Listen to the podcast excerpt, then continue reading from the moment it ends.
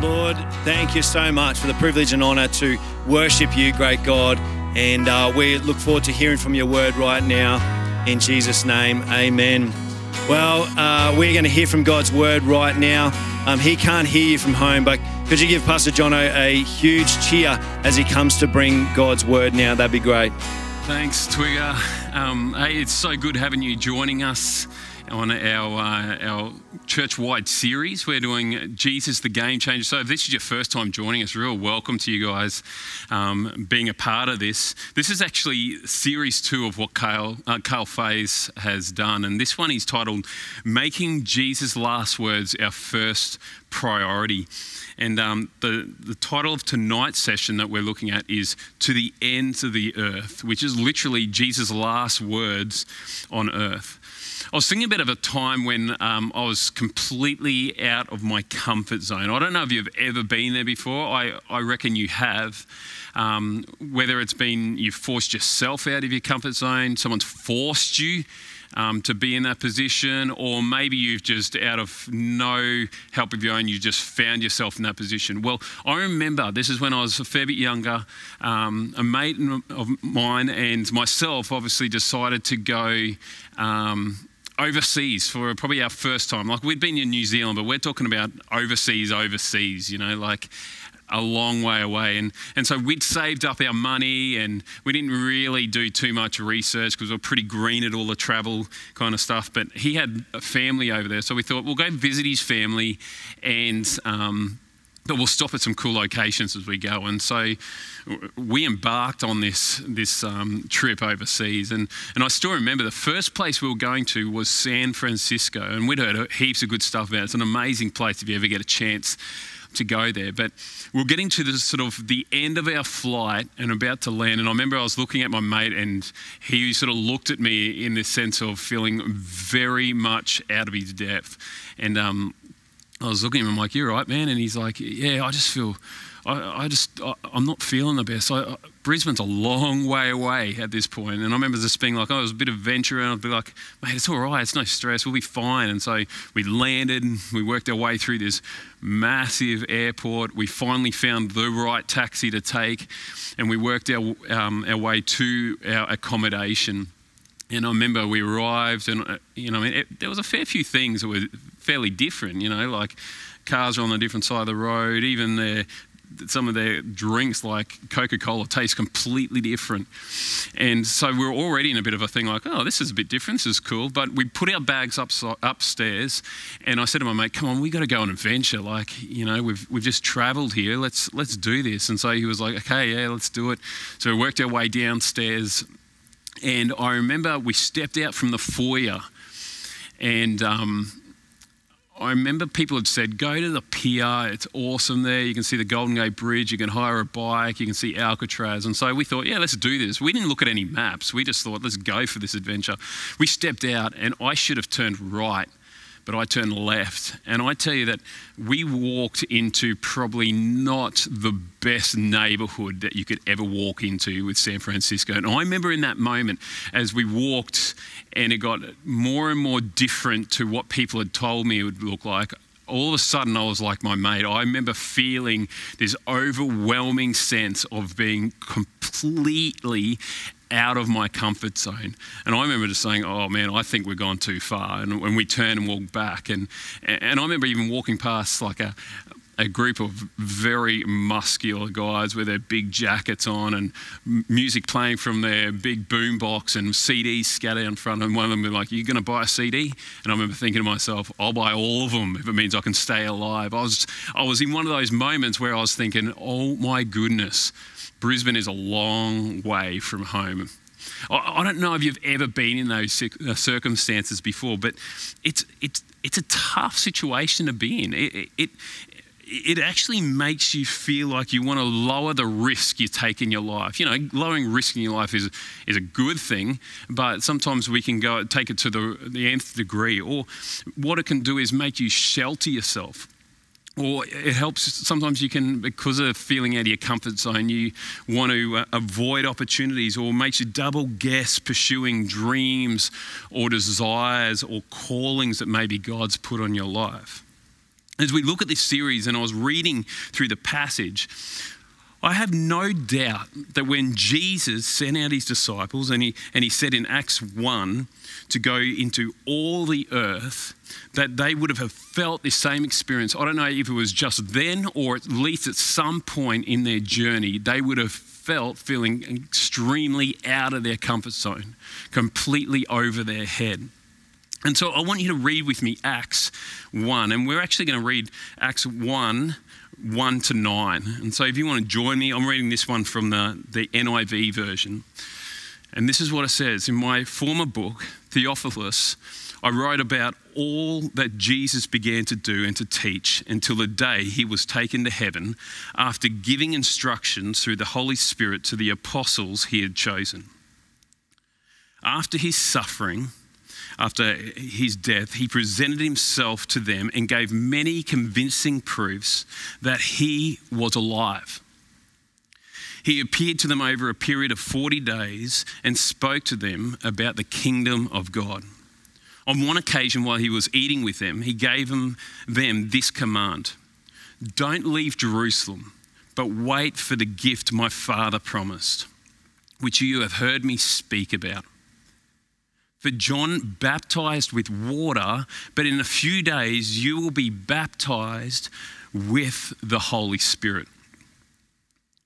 Then they gathered around him and asked, Lord, you are, are you at this time going to restore the kingdom of Israel? Meaning, are you going to build us into a great nation again and, and eradicate all our enemies? And Jesus says to them in verse 7, he says this It is not for you to know the times or the dates the Father has set by his own authority. Meaning, don't, don't get caught up in that. Instead, in verse 8, listen to this. But you will receive power when the Holy Spirit comes on you, and you will be my witnesses in Jerusalem, in all Judea and Samaria, and to the ends of the earth. After he had said this, he was taken up before their very eyes, and a cloud hid him from their sight.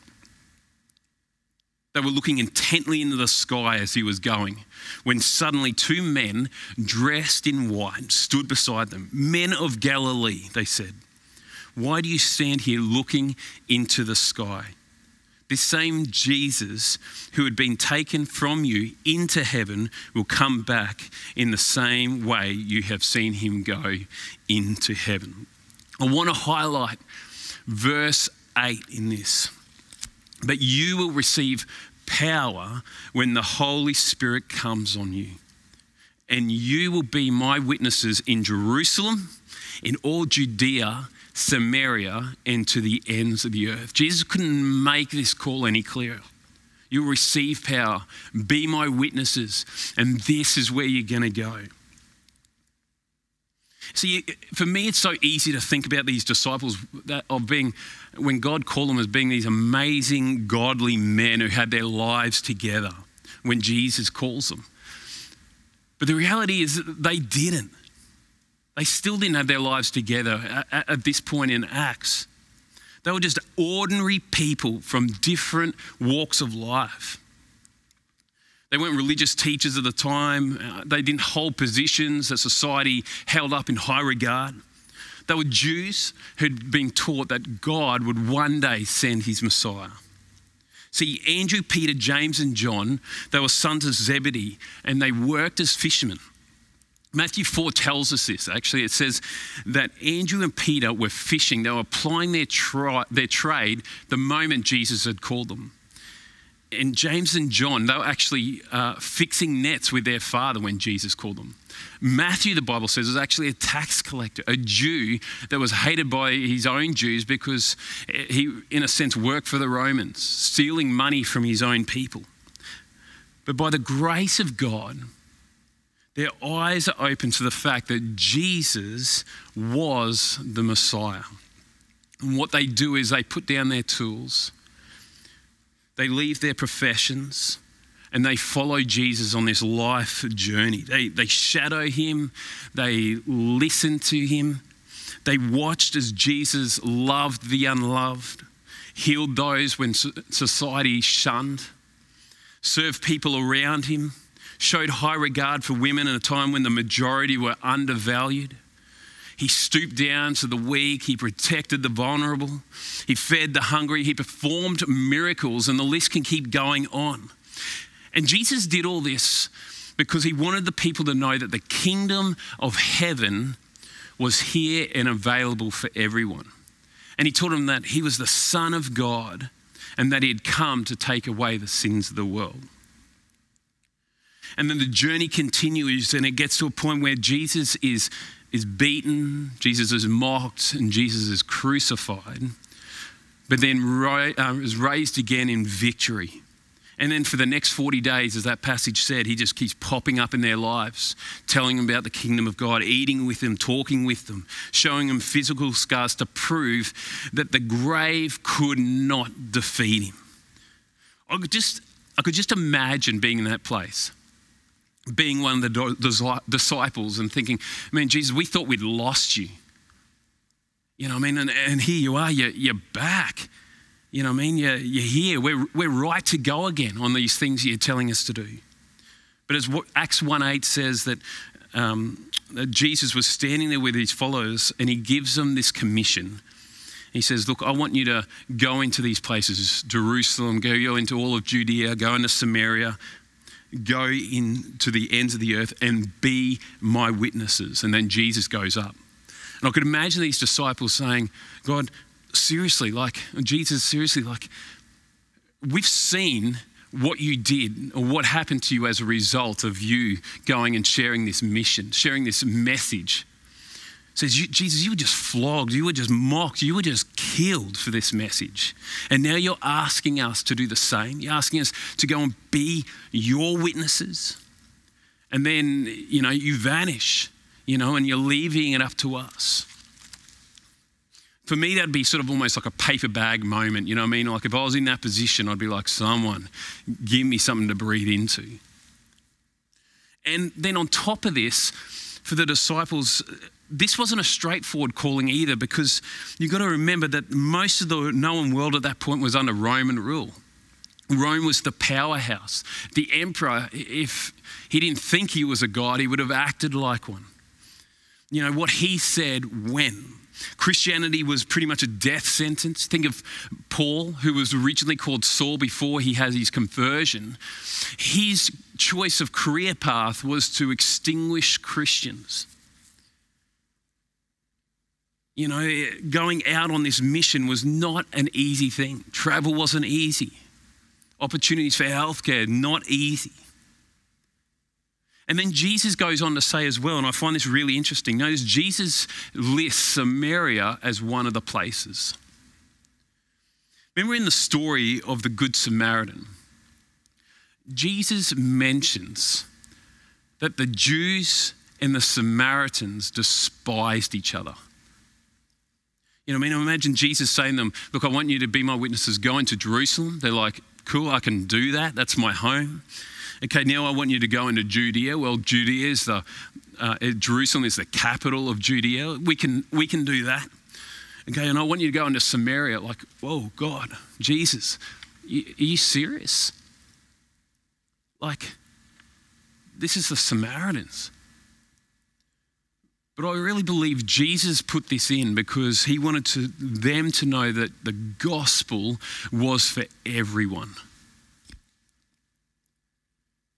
What would follow as they stepped out of their comfort zone would be persecution, rejection, failures, disappointment, shipwreck, hunger, and eventually for most of them, it would pay the ultimate price of following Jesus, and that was death but they're able to be his witnesses. Why? Because they received power from the Holy Spirit. Let's read that Acts 1 8 again. It says this, but you will receive power when the Holy Spirit comes on you. Notice, notice in Acts 1, it, it actually said, Jesus said to them, I don't want you to leave Jerusalem until you've received the Holy Spirit. Meaning, look, I don't want you to venture out until you know my power. See, I want us to note this that the, the courage, the strength, the wisdom, the position, the fruitfulness, the power to see dry bones come to life is only found in the power of the Holy Spirit. See, Jesus ascending into heaven wasn't the removal of God from earth, but in fact, it was the embedding of his presence and power within us and God's people. If Jesus had not ascended to be with the Father, then the Holy Spirit would not be upon us. I love what Romans 8:11 says. It says this: "The spirit of the God who raised Jesus from the dead lives in you." And just as God raised Christ Jesus from the dead, he will give life to your mortal bodies by this same spirit living within you. Zechariah 4 6 says, Then he said to them, This is what the Lord says to Zerubbabel. It is not by force, not by strength, but by my spirit, says the Lord of heaven's army. We're talking about men called out of their comfort zone, but filled by the power of God. Have you ever read Philippians 2? Philippians 2 9 to 11 says, Therefore, God exalted him. God exalted Jesus to the highest place and gave him the name that is above every name, that at the name of Jesus, every knee should bow in heaven and on earth and under earth and every tongue acknowledge that Jesus Christ is Lord to the glory of God the Father. See, the same power is ours, only found in Jesus. So we know the result. The gospel begins to spread across the world to what we see today. I think it was over a period of 30 years, the gospel spread dramatically. See, the power of what God wants to do when He calls us, when we ask for the Spirit's help, man, the impossible can be made possible. I was reminded of, uh, of meeting um, my wife's grandmother for the first time, Val. And um, I can't remember how long ago, it was many years ago that I met her, and I was reflecting on her story. Um, she was like a 90 year old lady, still alive, um, living in New Zealand. She was small and well spoken. There she was, slowly moving along after many years abroad and after many hip replacements, but she still had this sparkle in her eye. And I remember sitting down and hearing her story, sort of a real modest version, as I gathered more information from family members. And and this is how her story went. At the age of 23, she left her family behind in New Zealand and committed to five years, a minimum of five years, on a mission. She jumped on a boat and sailed to Melbourne to where she would do the next uh, number of months doing language training. And over that time, she met this guy, Alan, who they'd get engaged in that short period of time. And she finished, Alan left and, and went on his, his call to the highlands of Papua New Guinea, and she stayed and continued to do her training. And um, eventually that finished, and she continued on her call that God had given her, and she jumped on another boat and followed and went to Tari, a remote people of unreached nature. Now, if you want a life of comfort and safety, this is a long, wrong location for you. Like she says that when they, they arrived, you know, there was a war between tribes. You know, they, they were faced with um, spirituality, demons, and witch doctors. But here, her and her husband, after waiting out two years, were finally allowed to get married. And they poured their life into this mission. They devoted themselves to sharing their life with the locals and sharing the love of Jesus through their actions and through their words. They devoted their, their, life to learning the language. They had a great desire where they just wanted them to know the gospel so much. So they wanted to learn the natural language, the tongue at that point. And so they shared the gospel. She recounts um, this one particular time as they were ministering a young native man came across their path. His name was Olene. was a guy that was not interested, he was aloof. His dad was one of the, the head leaders of the tribes at that time. And uh, if you know that area, there's part of the Huli warriors. But as they continued to love and invest, his eyes were open to Jesus. And Olinair would become one of the most passionate leaders of the gospel to his own people. Eventually, um, Alan and, and Val continued to, they actually embarked on translating the Bible into the Huli language, and I think just recently has gone digital. And so they came, they came back, and God called them back to finish that off and obviously to raise the rest of the kids in, in education as well. But I remember hearing this story and her story to pursue God and reach people to the ends of the earth. And I just remember thinking, man, that, that is powerful. And the thing I want us to be reminded of tonight is God wants us to know is that same calling that He gave in Acts 1 8 is the same calling for us today. It's the same message, it's the same mission. And, church, I want to encourage you. Over this season, I have been so taken back as I've heard stories and I've witnessed people in this church boldly pursuing this call. You know, I mean, I, have been just even reflecting today on the fact that the time and money that has gone into hampers, I, I was going to say hundreds, but I think it's even gone into thousands, hampers that are given out right across Brisbane. I, I've heard of stories where people are dropping off clothing to clothe people.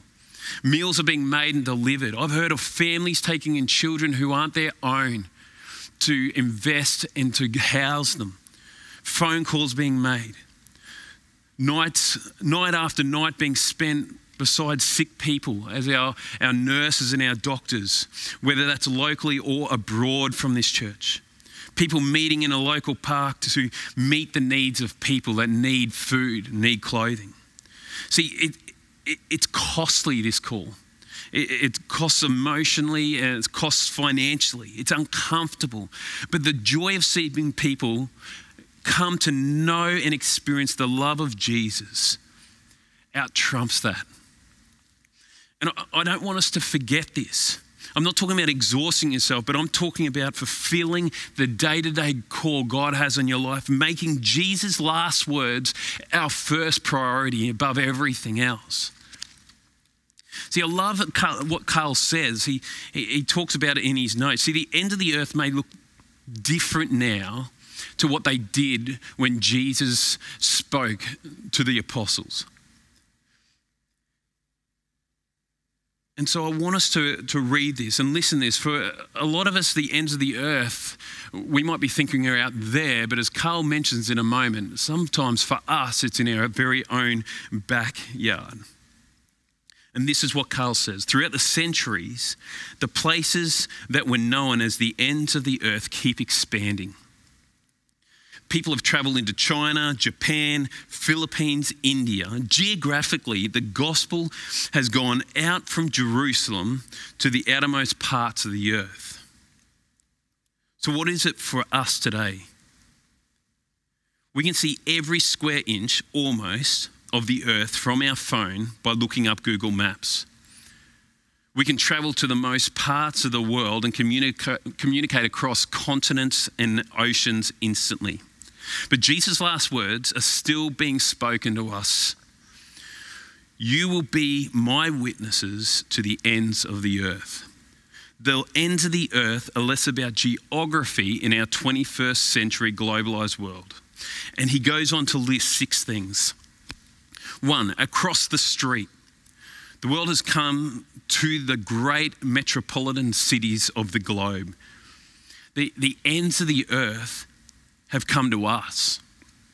Number two, across the cultural divide. We cross the cultural divide not just ethnically, but we also face this as we come across different generations, like millennials, backgrounds, family makeup, values, and norms. The communities to which we belong are often places where we are going to be faced with difference and diversity. Number three was across the table. one of the places that we can, can consider to be the ends of the earth is the passing down of our faith to our kids. Are we being salt and light to our family and using the everyday moments to share and show our faith to them? Maybe it's the people in your very own household that need to experience the love of Jesus. For, he said, across the hard places, there are ends of the earth places and communities where the gospel is particularly challenging. Places like universities and academia, or places where there is culture, a culture of dismissal. Five, he said, is across the places where faith has been forgotten. The Western nations have often been considered the sending nations.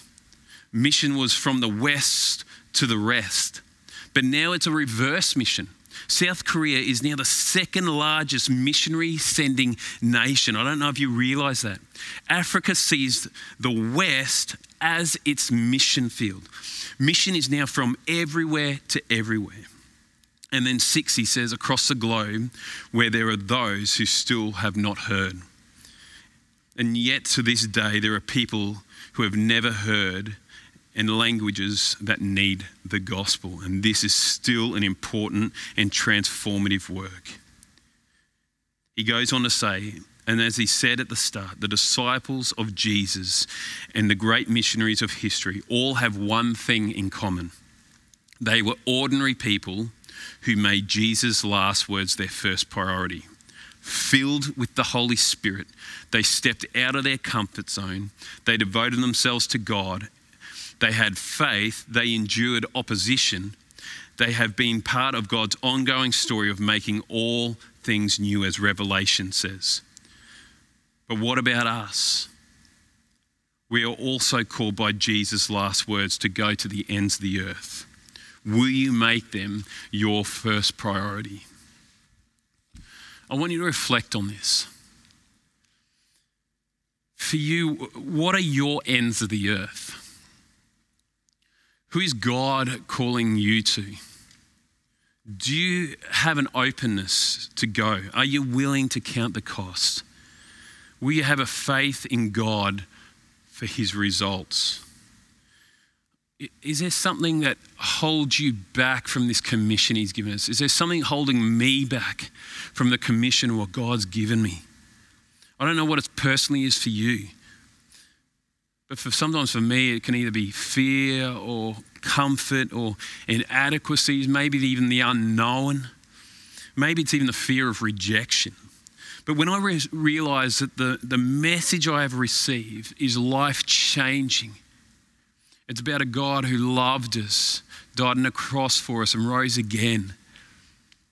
And it's not about my good deeds, it's about what He's done on the cross that I can have a relationship with God. And then I realize that the Holy Spirit has come upon me. Then these fears begin to slowly fade in the background.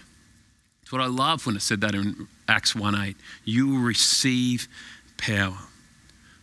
I want you to hear these last few notes from this series. It says, The story of the gospel going to the ends of the earth is one that is full of people who ventured into uncharted territory. Some of these people um, we have heard about through this series people who got onto boats, trekked across mountains, learned new languages, studied new cultures, risked imprisonment, and lost their lives. These remarkable stories of unbelievable faith are also full of one other thing ordinary people. We all set boundaries and put limits on ourselves, and yet we all have the capacity to step out of our own self imposed comfort zones. See, comfort zone is the behavioral space, routines, and activities we use to minimize stress and risk. It is also a way to control. We define a boundary and decide that within this space, we will feel a certain way. But how open are we to moving outside of this? How willing are we to let go of the idols of being stress free or risk free in order to perhaps witness or partake in something far greater? See, Acts 1 is a key verse. To begin with, it explains that the power of the church comes from the Holy Spirit and not from man. God's people experience repeated fillings of the Spirit as they face new opportunities and obstacles. Ordinary people were able to do extraordinary things because the Spirit of God was at work in their lives. The ministry of the Holy Spirit is not a luxury, but it's an absolute necessity. See, witness is a key word in the book of Acts. Used 79 times as either a verb or a noun. A witness is someone who tells what he has seen and heard when we're on a witness stand in a court, the judge is not interested in your ideas or opinions. He wants to only hear what you know. You know, the English word for martyr comes from the Greek word translated witness. And many of God's people have sealed their witness by laying down their lives. See, God wants to do amazing things God gives us a call, but He says, Look, I'm going to give you my Holy Spirit to do that. And I want you to, I want you to go into your Jerusalem. I want you to go into all of Judea. I want you to go into the Samaria of your life. I want you to go to the ends of the earth. Whatever that looks like, whatever that calling is God places on your life. I deliberately didn't tell you the rest of Bree's grandmother's story in 2014, um, we had uh, an awesome opportunity to go over to Tari. Um, we were invited by the people in the Huli province to celebrate 60 years since the gospel had been brought to their village. Um, and I was excited about this, but I did not realize what I was about to experience. And so we all piled onto this very unmaintained plane, um, including Bree's grandmother at a, you know, I mean, at a sprightly age of mid 90s, and and we travelled. And I remember this moment. We land on this grass strip, and there's a photo of this. We disembark. And as we disembark, I just remember seeing thousands and thousands of people on the outskirts of this airport. Well, not really an airport, this hut. You know I mean? They all were there. And then we were um, greeted um, at the plane by this man, and his name was Olene, the man that I'd talked about previously. what we did from that point is we hopped into full drives and we began um, our journey, which is normally a 15 minute drive um, to the village where um, Val and Alan lived, and Ray Sinclair and, and his brothers and sisters, uh, yeah, brothers and sisters spent time. And um, normally it's 15 minutes, but we were surrounded by that many, I'm talking about thousands of people in a procession to that village, surrounding the cars. It took us nearly over an hour as they huddled in and sung praises to God, giving thanks that God's word had come to their village. It wasn't a celebration of the messenger. It, was a celebration of the, the thanks for them coming. But I think it was trumped by the celebration of thank you for your faithfulness, great God. And what I didn't realize in that moment, and those photos of this at the moment, as these thousands and thousands of people, what I didn't realize is that the Holy Spirit had moved in the people. The gospel had moved from that particular village and impacted the whole Huli province. See, God had taken the availability, someone stepping out of their comfort zone, and, and taken it from not just the original bringers of the gospel, but it lit this fire in Olene and others in that community. And all of a sudden, over the years to come, that land was spiritually transformed forever. I was moved by this. You can see the thousands of people.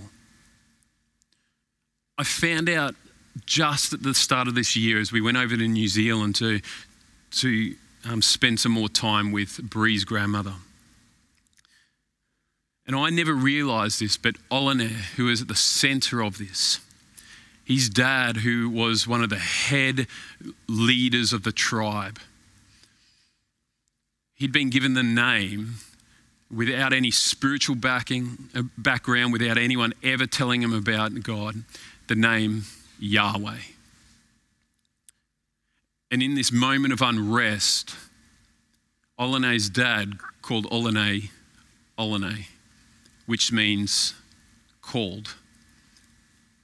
See, Olene's dad labeled him called because his longing was that they would be brought, he would bring the people together. But God had a greater um, purpose for him. And it wasn't that they would be brought together, is that the gospel the power of the Holy Spirit would come and move and not just bring the people together, but transform the people through the Holy Spirit, through the message of Jesus. And that would go out, and that whole province is now changed and alive for Jesus. I don't know what it is for you, but Jesus is calling us. He's saying, You'll be my witnesses. The power of the Holy Spirit's with you. Will you go? Come on. Will we pray? Can will you join me right now? Lord Jesus, I want to thank you for the power of your Holy Spirit. Here we are, Pentecost Sunday. Lord, and I just thank you that you're alive and well, Father. Look, Lord, this is a prime example. Here we are in a season where we're, we're spread out, but Lord, lives are being touched, lives are being changed. Lord, we're being stirred by your word, we're being stirred by prayer, Lord. And I want to pray now for us as a church. Lord, that you'll teach us to love as we go forth. Lord, you'll teach us to serve people as you teach us to go out into the nations. Lord, you'll teach us to listen. You'll teach us to understand. Lord, you'll give us comfort. You'll give us perseverance. You'll give us courage through your Holy Spirit, Lord God. And I just pray you'll begin to raise up an army, Lord, of people who go into every workplace, every school, every university. I don't know where it is, but they go and know that they are sent by you to go and make disciples. And Lord, may we love well. And Lord, I want to pray in this time as we've been doing this prayer tour. Lord God, we do this because we long for renewal and revival. God, revive us. Bring revival to this land we pray in Jesus' name. Amen. Hey, we're going to sing. And just in this moment, I'm just going to ask you, wherever you are at home, will you join the band? Will you pour out to God? Will you cry and say, God, move in our lives, move in this nation? Come on, let's do that. Well, again, it's been so good that you could be joining with us tonight. If you were impacted in some way or another uh, from tonight's service, uh, you may have clicked on the button uh, to respond to Jesus tonight, or you'd just like to find out a little bit more. Feel free to email us at hello at bridgeman.org.au, and we'd love to send you out some information and get in contact in some way or another. Uh, but again, it's been so good to have you here with us. We hope to see you next week, and we'll see you soon. Thanks for joining with us for our service today. If you sense God speaking to you or you'd like to find out more, we want to help and encourage you on your journey of faith. You can reach out to us via our website or email hello at bridgeman.org.au. And don't forget, if you have a prayer need, we'd love to pray for you. And you can fill in a prayer card on our website or email prayer at bridgeman.org.au. I'm praying God's blessing for you this week, and we look forward to connecting with you again soon.